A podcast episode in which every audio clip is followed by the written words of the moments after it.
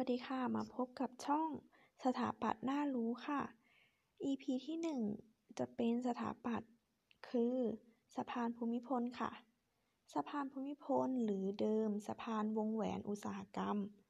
เป็นสะพานข้ามแม่น้ำเจ้าพยาสำหรับถนนวงแหวนอุตสาหกรรม เชื่อมระหว่างถนนพระรามที่ 3 ถนนสุขสวัสดิ์ถนนปู่เจ้าสมิงพราย และถนนกาญจนาพิเศษกลักษณะเป็นสะพานขึง ขนาดเจ็ดช่องจราจรทางด้านเหนือ หรือสะพานภูมิพลหนึ่ง เชื่อมระหว่าง แขวนบางพงพาง เขตยานนาวากรุงเทพมหานคร กับตำบลทรงขนองอำเภอพระประแดงจังหวัดสมุทรปราการ ทางด้านใต้ หรือสะพานภูมิพลสอง เชื่อมระหว่างตำบลทรงขนองกับตำบล บางย่าแพรกอำเภอพระประแดง จังหวัดสมุทรปราการ มีพิธีเปิดอย่างเป็นทางการเมื่อวันที่ 5 ธันวาคม พุทธศักราช 2549 แต่ก่อนหน้านั้นได้เปิดใช้ตั้งแต่วันที่ 20 กันยา พุทธศักราช 2549 ในวันที่ 20 พฤศจิกายน พุทธศักราช 2553 พระบาทสมเด็จพระบรม ชนะ ชนากาธิเบศร มหาภูมิพล อดุลยเดช มหาราช บรมนาถบพิตร เสด็จพระราชดำเนินพร้อมด้วยสมเด็จพระคณิษฐาธิราชเจ้า กรมสมเด็จ พระเทพรัตนราชสุดา สยามบรมราชกุมารี ทางชลมาศโดยเรือพระที่นั่ง อังสนาของกองทัพเรือ ทรงทำพิธีเปิดสะพานภูมิพล และประตูระบายน้ำคลองลัดโพ ณกลางแม่น้ำเจ้าพยา ในพื้นที่จังหวัดสมุทรปราการ โครงสร้างพื้นฐาน สะพานภูมิพลประกอบด้วยสองช่วงคือ สะพานภูมิพลหนึ่งเป็นสะพานข้ามแม่น้ำเจ้าพยาทางด้านเหนือ เชื่อมระหว่าง แขวนบางพงพาง เขตยานนาวากรุงเทพมหานคร กับตำบลทรงขนองอำเภอพระประแดง จังหวัดสมุทรปราการ เป็นสะพานขึงเคเบิล คู่ขนาด กว้างเจ็ดช่องจราจร ที่ประกอบด้วยเสาสูงจำนวนสองต้น ความยาวสะพาน ช่วงข้ามแม่น้ำเจ้าพระยา 326 เมตร เป็นโครงสร้างประกอบระหว่างคอนกรีต และเหล็ก และความยาวตัวสะพานในช่วงด้านหลัง 128 เมตร เป็นโครงสร้างแบบคอนกรีตอัดแรง ความสูงจากระดับน้ำสูงสุดที่กึ่งกลางสะพาน ประมาณ 50 เมตร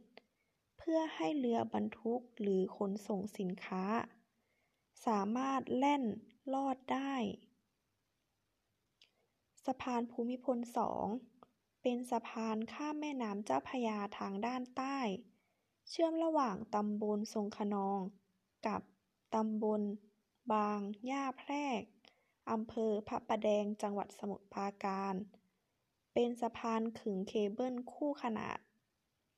กว้างเจ็ดช่องจราจร ที่ประกอบด้วยเสาสูงจำนวนสองต้น ความยาวสะพาน ช่วงข้ามแม่น้ำเจ้าพยา 398 เมตร เป็นโครงสร้างประกอบระหว่างคอนกรีตและเหล็ก และความยาวตัวสะพานในช่วงด้านหลัง 152 เมตร เป็นโครงสร้างแบบคอนกรีตอัดแรง ความสูงจากระดับน้ำ สูงสุดที่กึ่งกลางสะพาน ประมาณ 50 เมตร เพื่อให้เรือบรรทุก หรือขนส่งสินค้าจากปากแม่น้ำเจ้าพยา สามารถลอดได้เพื่อเข้าสู่ท่าเรือคลองเตย ช่วงตะวันตก เป็นทางยกระดับข้ามถนน พระราชวิริยาภรณ์ เป็นทางระดับพื้นราบ ก่อนจะเป็นทางยกระดับอีกครั้ง เมื่อบรรจบกับถนนสุขสวัสดิ์ โดยแยกเส้นทางออกไปจากช่วงที่ข้ามแม่น้ำเจ้าพระยา การก่อสร้างการเชื่อมสะพาน ใช้วิธีก่อสร้าง ทั้งสองฝั่งมาบรรจบกันตรงกลาง โดยทีมแขวนสะพานกำหนดระยะการเชื่อมสะพานแค่ 6 เดือน โดยการเชื่อมใช้คอนกรีตอัดแรง หนักชิ้นละ 480 ตัน มาเชื่อมกัน โดยใช้เครน คู่ขนาดยักษ์ ในดึงคอนกรีตขึ้นจากเรือขนส่งด้านล่าง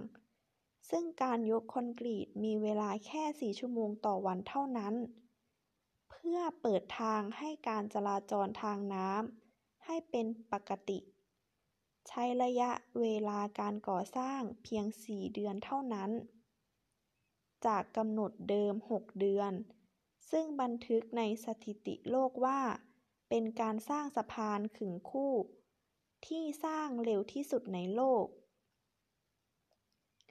การออกแบบ สะพานแห่งนี้สร้างขึ้นด้วยงบประมาณของกรมทางหลวงชนบท ตามแบบเดิม จะเป็นอุโมงค์ลอดใต้ แม่น้ำเจ้าพยา แต่ติดปัญหาด้วยงบประมาณ จึงปรับเป็นรูปแบบสะพาน วิศวกรผู้ออกแบบ ชาวนอร์เวย์และชาวอังกฤษ ได้เลือกรูปแบบสะพานขึง เนื่องจากข้อกำหนดว่า ตัวสะพานต้องสูงกว่า ระดับน้ำไม่น้อยกว่า 50 เมตร ลักษณะโครงสร้างสถาปัตย์มีรูปร่างเพรียว